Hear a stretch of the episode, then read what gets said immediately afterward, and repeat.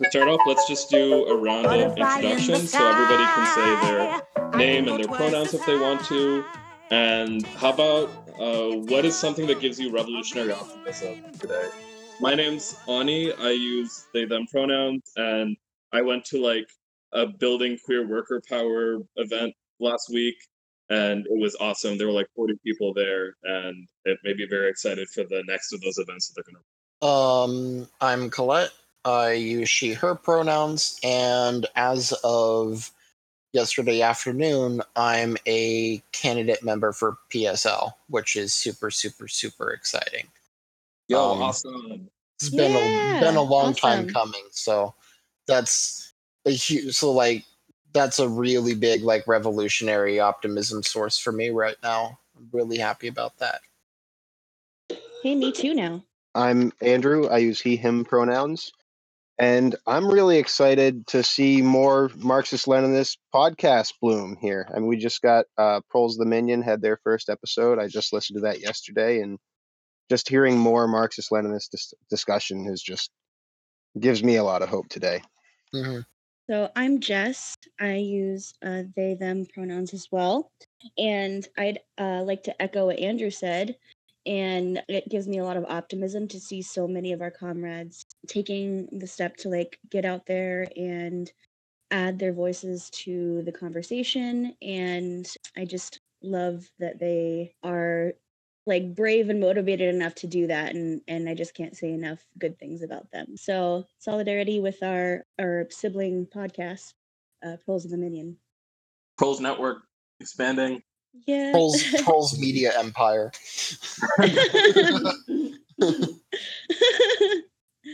Union of Soviet Socialist Podcasts. the USSP. And I'm also really glad that we're we can sort of make the barrier to becoming a podcaster lower, and by doing that, like de white broify the podcasting world. God, yeah. right? I agree. Absolutely. I actually love that we accidentally made a podcast because I feel like it makes it easier for other people to do it. Yeah. like, like- honestly. Also, after list, like the after, bar like, is so low, guys. after editing chapter two for like hours, I'm now very excited for you, Jess, and Talia's upcoming project. If I'm sorry if that's a secret, I can cut it out. no, that's okay. Um, uh, yeah, so Talia and I are also going to be recording our first episode soon of a podcast we're going to be calling uh, The Tolerant Left. So ours is not going to be a history podcast. Um, it's going to be a discourse podcast, and uh, it is also going to be a part of our sibling network. Oh Yeah, my god, that that's what so we're doing tonight. Oh, nice. I, I believe, I hope we're doing it tonight. Just So, nonstop I mean, we are recording two sessions today, so it's just Oof. you know. Yeah. Going at it today. Then Yeah. what? Yeah, I'm gonna have to stop talking at some point. Like, so, but no, that it gives me a lot of hope that like there are just so many more voices out, and like we kind of need a lot of like ML people out there talking. Yeah. The Yeah. more the Not merrier. a thousand people And uh, Yeah. Exactly, our family is growing so fast. Just opening up discussion is like so important right now. That and also like I think we should continue to pressure our, our comrades to do the uh, art history podcast. Uh, I'm recording with the proles in mid August, and that's going to be super cool. Um, but other than that, like my my major is like ancient history, which is like my biggest like knowledge area, and that's kind of not really applicable to a podcast. What are you going on to Pros for? I am talking about um, the history and theory of democratic centralism and socialist democracy. Talking about like I'm kind of going to be like giving an overview of the history of democracy in general, and then how that manifested in practice in the USSR and how it's manifesting in Venezuela. That sounds really Awesome. cool. Sounds awesome. Yeah, I'm so excited for that. I chose Venezuela specifically because in my in real life experience a lot of people who like get away with calling themselves marxists are like really easy to blow off venezuela as like oh it's still like it's not a proletarian democracy it's not even close it's just social democracy it's just like it's not really revolutionary and i kind of want to like address that indirectly and be like no they're actually making really like strident steps towards i mean like they're like the psuv's last congress like the the topic of the last psuv congress was literally all power to the soviets yeah And yeah so we are doing a re-record of something we have that. done um, Um, a number of weeks ago at this point that got unfortunately lost so we're- can just quickly run through and make something for people to listen to I also really loved that. Um, like this was when I really started to love this reading. To be honest, was like these two chapters. So I'm like kind of not too upset about having to redo it. Yeah, no, like these these are good ones. I mean, this is where we we learn how money becomes capital and th- things start really becoming applicable to all the other theory we've been been reading in our lives, hopefully. So it's a big big chapter as far as moving Yeah. forward with the formulas. Absolutely. Basically, if you've made it this far, you get to finally start enjoying reading Capital. This is the reward. Right, exactly. I've loved everything I've read since then. we have turned the corner. It, it's it's absolutely a, a pivotal area. All right, Andrew, you want to give us uh, your ABCs of chapters four? Or do you want to do Okay. chapter four and five or just chapter four? Um, Four I mean, five, I think. Yeah, we're, we we can do four and five. I think they're pretty well integrated. So um, we're coming out of the money form at this point, which uh, at the end of the chapter on money, we understood the money form of commodity production is commodity for money for commodity. So now we're coming into the general formula of capital, which is in chapter four. And the first thing we hear in chapter four is that the modern history of capital dates from the 16th century embrace of world economics and commerce. So at this point, the money form changes into the capital form. And that's when you exchange money for commodity for more money. And money, this is where we learn that money is, it becomes capital once the intent for using it is expanding upon your exchange value. And that's like the first big pivotal point is where we learn all right, what constitutes capital and what is money? Because we know that capital is both money and commodities, but money is not necessarily capital. So that's like the first third of chapter four right there. So, but the big the big highlight there is that we've learned how uh, the money form transfers into the general formula of capital. So once we've gotten into the general formula of capital, that's when we see surplus value. So in surplus value, he starts representing it by a new equation.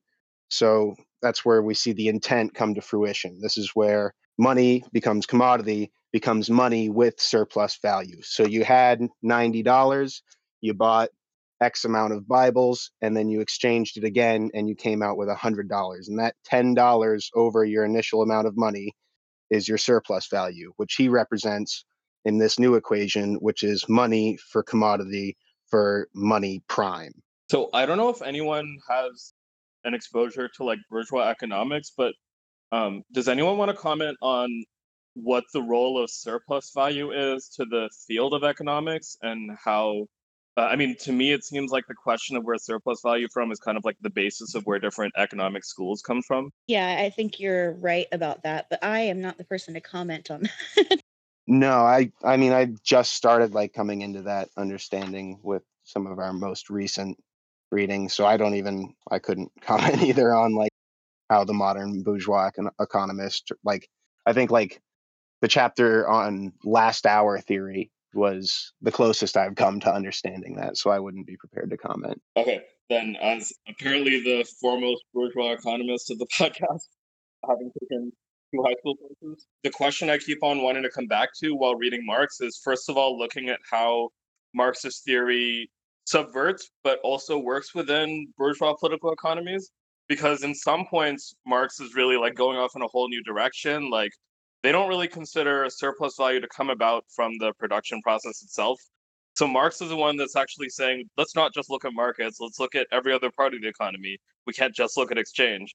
So on the one hand, we see how Marx is coming out of like an existing context of political economic theory. On the other hand, we have like how us reading Marx today contrasts with like the libertarian bourgeois economists that we sit in contrast to, um, which form like the most of bourgeois economic departments in academia in America. Yeah. It's funny because um would you say that libertarians form most of economic academia?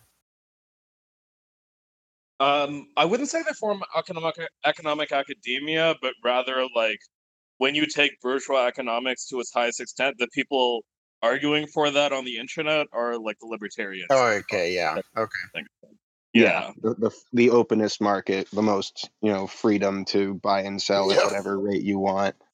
Yeah. More anarchy of production. Right. And you also have to kind of like contrast how bourgeois economics pretends it functions from like how it actually maintains its economy because the economics departments in schools serve like an ideological component to have the economic or like the theoretical justification for bourgeois capitalism. But on the other hand, you have bodies like the WTO or the Fed, which are actually dealing with real life economic and financial like interest rates and deciding these financial policies. And again, that's not something that anyone in America is like voting doing. All of that stuff happens in the background. So, what is the gen- Uh, the general formula of capital is money for commodity for money prime. And in that equation, uh, money prime is M plus DM, where DM is your surplus value and money and M is always just your money value. So um I think it was from chapter 4, yeah. One of my favorite uh footnotes because I've come to have favorite footnotes of his is where he talks about the difference between economic to chrematistic and um, how he's describing how um, uh, true wealth consists of such values and use for the quantity of possessions of this kind capable of making life pleasant is not unlimited. There is, however, a second mode of acquiring things to which we may maybe preference and let's see, sorry. Anyway, he calls it chrematistic, and in this case, there appear to be no limits to riches and possessions. Okay, he goes on to show that the original form of trade was barter, but with the extension of the latter, there arose the necessity for money. On the discovery of money, barter of of necessity developed into into trading in commodities, and this again in opposition to its original ten- tendency grew into chrematistic, into the art of making money and he says that it's distinguishable from economic in the way that um, to strive for riches for the point of of growth alone. Like the point of of of participating in the economy is to have unlimited growth. Like there's no limit to the growth and that itself is like he's making making a a a parallel to the way that like economy should function versus the way that it's like decaying essentially By the way, if anyone is having trouble with the Greek in the footnotes, um, feel free to call on me because I know Greek because of I had to read Aristotle. Oh my That's god, I'm perfect. so sorry. no that's perfect too because like i i've mostly been listening to the audiobook as as well as um reading it so they translate it while we're reading it. So my notes actually have it written the way that it was said. So Uh-huh. but thank you for translating when i don't have my notes in front of me. I just had like a tab here like a sticky note where i was like oh good note. Good quote. But um yeah basically there are no bounds to chrematistic the the goal is um unlimited wealth absolute wealth Yeah, he says at one point like it's it's made by its its very design to want to continually push boundaries and expand its like since its purpose is to expand its value, it's always ever seeking these new boundaries and trying to push beyond what the limits of capital supposedly previously were. yeah, no, I really, really like that footnote too. i like like the whole thing but i didn't want to read the whole thing so like so i'm like wait which part should i read so i don't like take 15 minutes reading a footnote because it's like literally longer than the text on this page Yeah, Yeah. it's huge. but it's my favorite footnote you know, with the point of Aristotle, that's where we start to see like the differentiation of uh, of merchants' capital and usurers' capital, and and then in the modern age, that becomes like finance, industrial capital, and so like like we're starting to see the different different forms that cap, capital can take, even just within the general form of. Um, from an economic perspective, and like knowing what I know of of those societies, this is kind of where the where this is kind of where like um what Marx calls ancient modes of production start to really develop. Like obviously, like like there's kind of a tendency for people now to try and like equate the economic the economic the political economy of Rome and Greece with modern day political economy, which isn't really correct because they're obviously two different forms of modes of production. We're in a capitalist mode of production, they're in an ancient mode of production.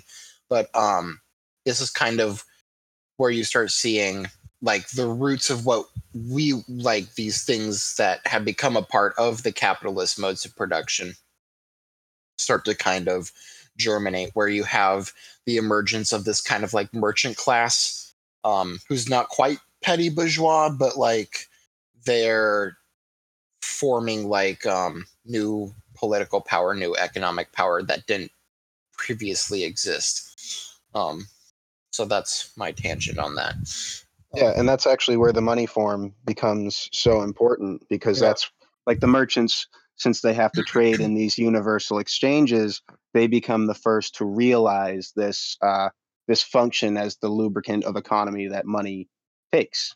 So, uh, I, I don't know. My brain is like very scrambled across different chapters. Is this a chapter where Marx breaks down the differences between CMC and MCM? Yeah, that's the first thing that Yes. happens in the general formula of capital is is we realize that the money form is CMC and the capital form is MCM and the general formula of capital is MCM prime prime being surplus value. Cool. So I, I guess some uh something I wanted to call out on that is uh, so CMC and MCM are two sides of the same coin. As we discussed in earlier chapters on exchange, like you know, one person's commodity is traded for another person's money, but the relationship goes the opposite way. So on the one hand, it's the same operation. If three exchanges or if two exchanges occur, one side of it is the MCM and the other side of it is the CMC. But the important difference is that in CMC, you begin with a certain amount of exchange value and you end with the same amount of exchange value, but you get a different use value because you start with a commodity a commodity whose use you don't really want and you change to a commodity you do want to use.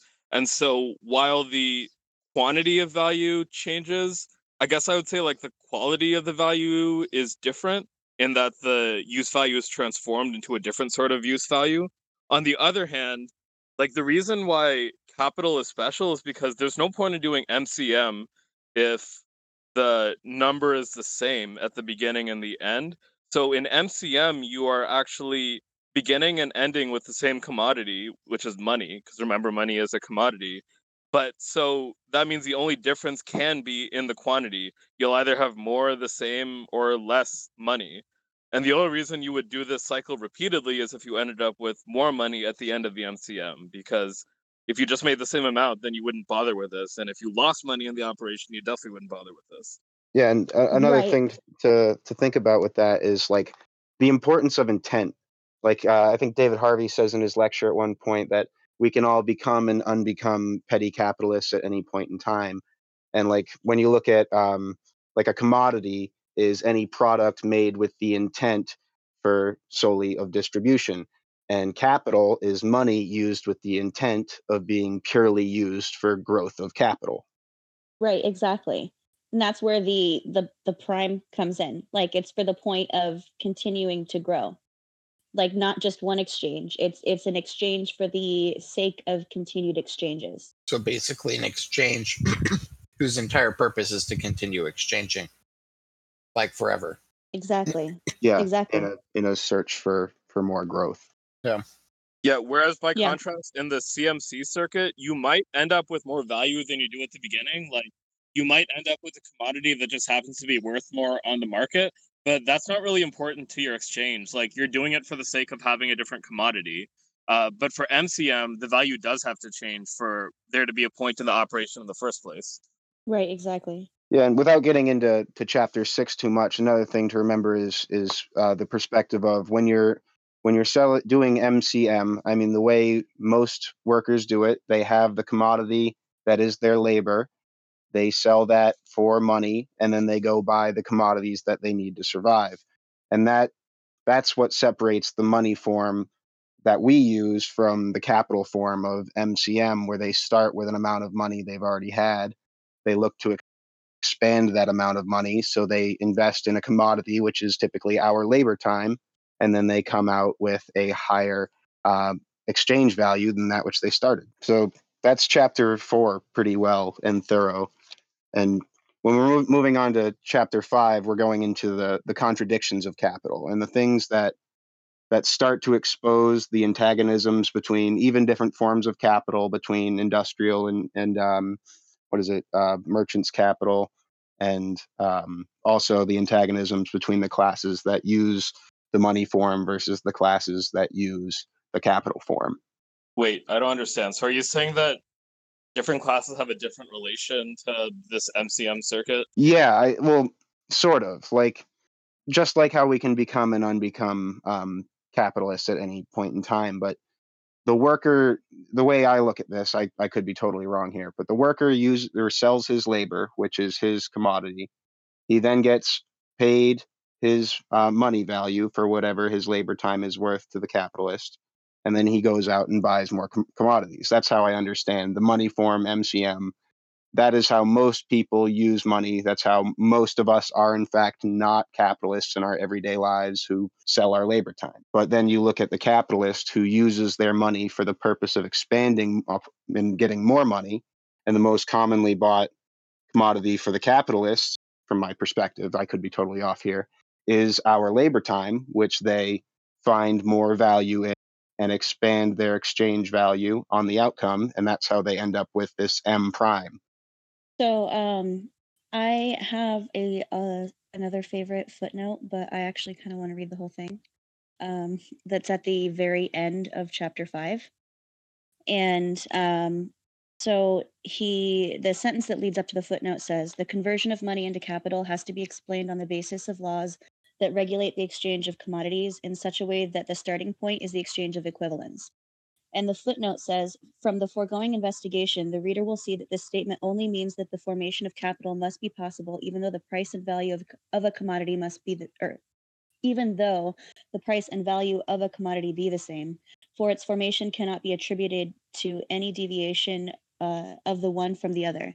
If prices actually differ from values, we must first of all reduce the former to the latter, in other words, treat the difference as accidental in order that the phenomena may be observed in their purity and our observations not interfered with by disturbing circumstances that have nothing to do with the process in question. We know, moreover, that this reduction is no more scientific process. The continual oscillation in prices, their rising and falling, compensate each other and reduce themselves to an average price, which is their hidden regulator. It forms the guiding star of the merchant or the manufacturer in every undertaking that requires time.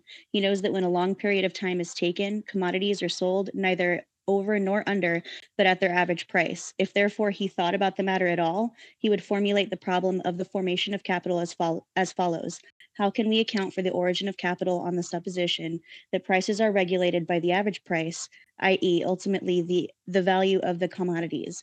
I say ultimately because the average prices do not directly coincide with the values of commodities, as Adam Smith, Ricardo, and others believe. So I kind of felt like that, like almost wrapped up chapter five. And also, he added a little spice about other economists. Yeah, which he does love doing. He does that oh a lot. Yes, it's it's one fantastic. of my favorite things about Marx. Actually, he, he, never fails to be spicy. You know, some people don't like last... that. Really? Some yeah, dumb. some people are like, oh, he spends all of his time like shitting on other people who are not important, and it's like, well, they were important at the time. That's why he was shitting yeah. on them. Yeah, and they like, were doing wrong work. They're mentioned. Yeah, and like sometimes right, to, to explain what's right you got to say like look this is really wrong. That is really wrong.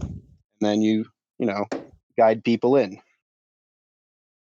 So I mean, like so- that same last uh, paragraph he he's a little extra spicy too because he says um, he talks about our friend moneybags. Yeah like I do the capitalist. Yeah, and he he actually kind of he says um that uh who as yet is only an embryo capitalist, must, which I thought was like super cute. Yo, I is mean, Mr. like- Moneybags actually Engels? Maybe Uh, this, this might don't be the know. jealous Marx. Um, the embryo capitalist. it's not. I mean, like, it's also kind of like completely. It's also kind of unfair to say that Marx was completely antagonistic to the likes of Adam Smith, because I, I guess like when I was like when I took like AP economics in high school, like we were taught either you're classical economist coming from Adam Smith or you're a Keynesian or a Marxist.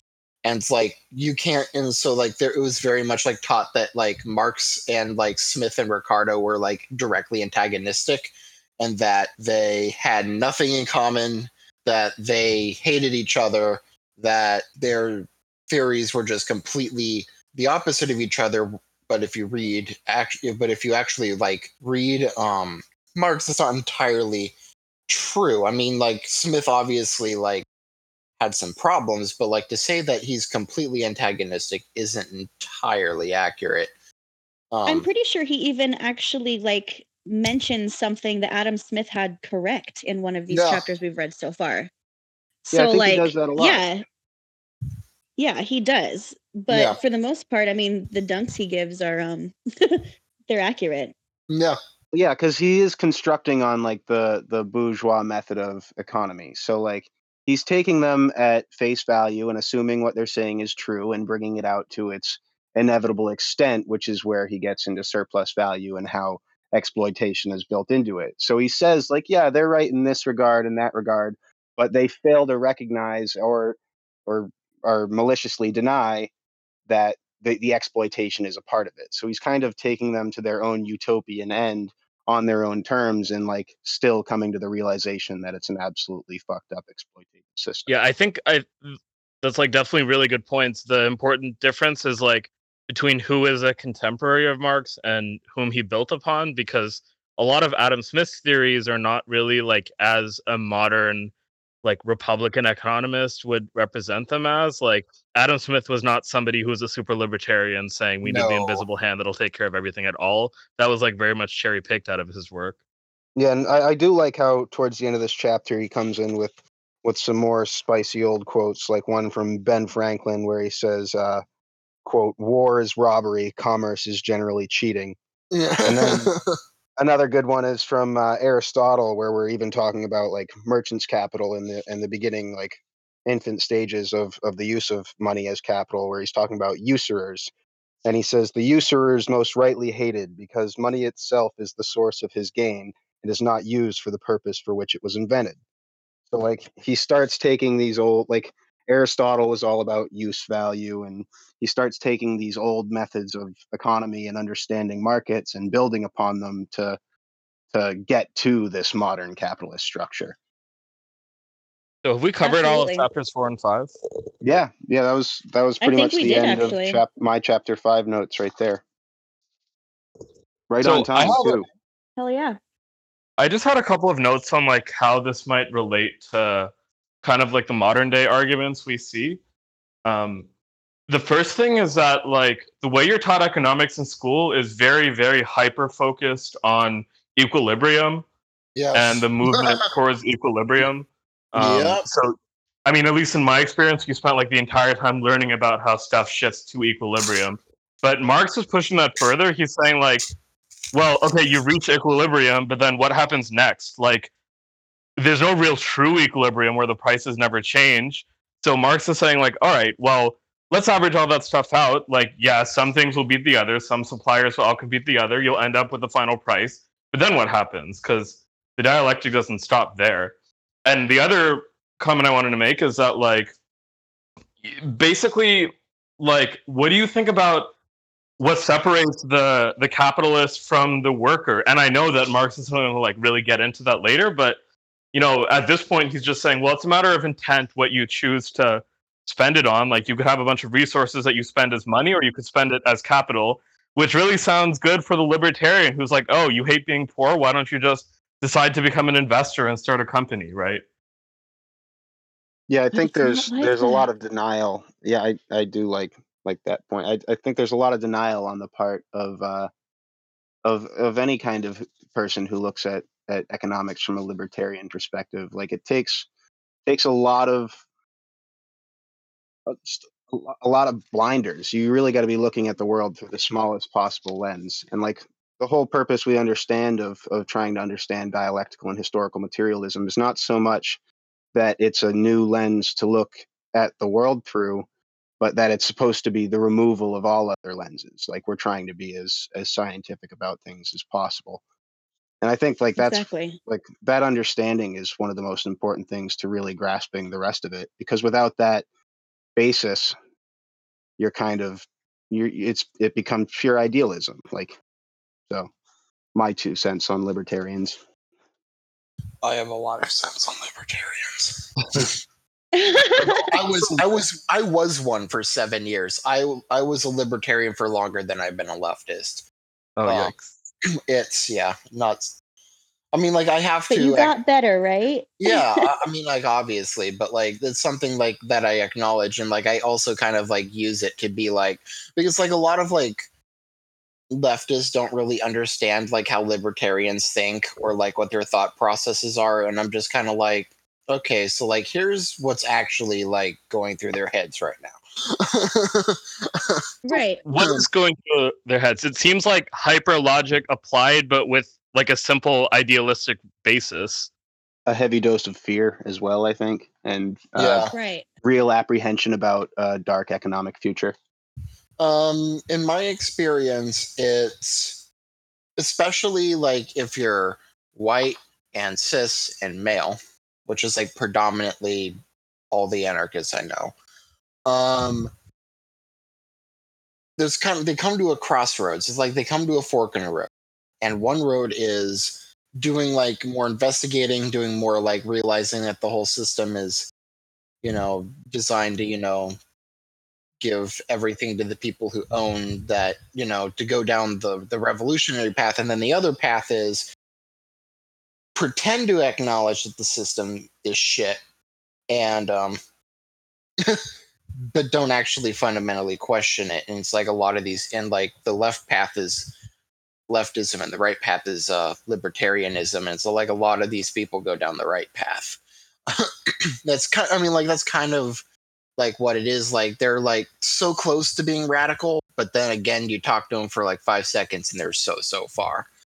Um, it's Like, really depressing actually. Libertarians, libertarians seem kind of uh, similar to left comms to me in that they never want to actually own their history.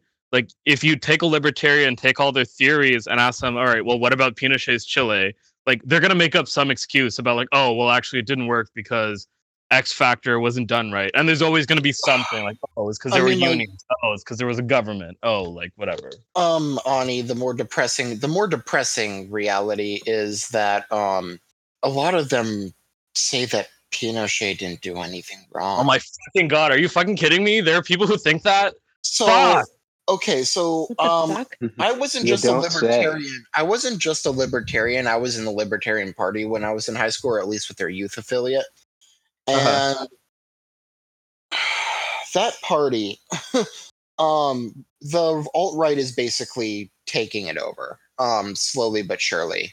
The last convention was an absolute testament to that fact that a lot of the people in that party are like basically like reactionary right wingers. They're like generally if you talk to libertarians and you ask to ask them to place themselves on a political spectrum, a lot of them are going to answer with like I'm apolitical or I'm neither left nor right. I'm like radical center. But now it's like there's an increasing faction in the libertarian party that's like, yeah, we're right wing. We're proud of it too. Like that's a really big growing movement. So like if you ask a libertarian, if you ask a libertarian, if you go just the party convention, you ask them about Pinochet, there's a 40 to 60 chance that you're gonna get a positive response, which is What the fuck? really depressing. Yike. Fucked, yeah. So it's mask off now. Yeah, we're it's bas- it's getting there. I mean, I I, have it. Te- I have ten dollars with a friend that they're gonna nominate John McAfee as their nominee in 2020 and just go full off like we're just yeah we're like pirate capitalists who gives a shit Well, I mean, I've Well- I've heard that stated on, on a number of occasions that like even if like the vague left and the not not really left, like God forbid a Joe Biden wins, and Oh. uh, like the the reaction to that the year after like will probably end up being like full blown fascism, yeah um, e- probably eco fascism at best, like with a weird centrist face going on. So like it's gonna be not a good look. Isn't Joe Biden a communist? Oh yeah, I've heard that. It was on Fox News. Sarah Palin thinks he Oh, is it's really funny Imagine knowing like that little about communism. Just words, like the meaning of words does not matter at all. Like no, apparently not. That's my favorite new Twitter response. Is just love to not know what words mean. yeah, like it's so much easier that way because then I can just call people whatever I want. when we first started this uh, discussion, book club discussion, we uh, weren't aware that we were going to make it into a podcast, but we're so happy that we're doing it. So now that we are caught up, we have a few sessions already planned out or already done that we are getting ready to release. We have a Twitter. You can find us at Proles of the Book Club, and we will have our episode updates there so you can see which chapters we are on and follow along with us. If you want to join the book club, you can subscribe to the Patreon for our parent podcast, which is the Proles of the Roundtable. And we do this book club every Sunday. Um, we're going to be doing Capital for quite a while, but we do plan on doing other books afterwards. So go ahead and subscribe to them, and and you can be part of this podcast. So this next week we'll be doing uh, chapter six, and yeah, that's it. See you next week.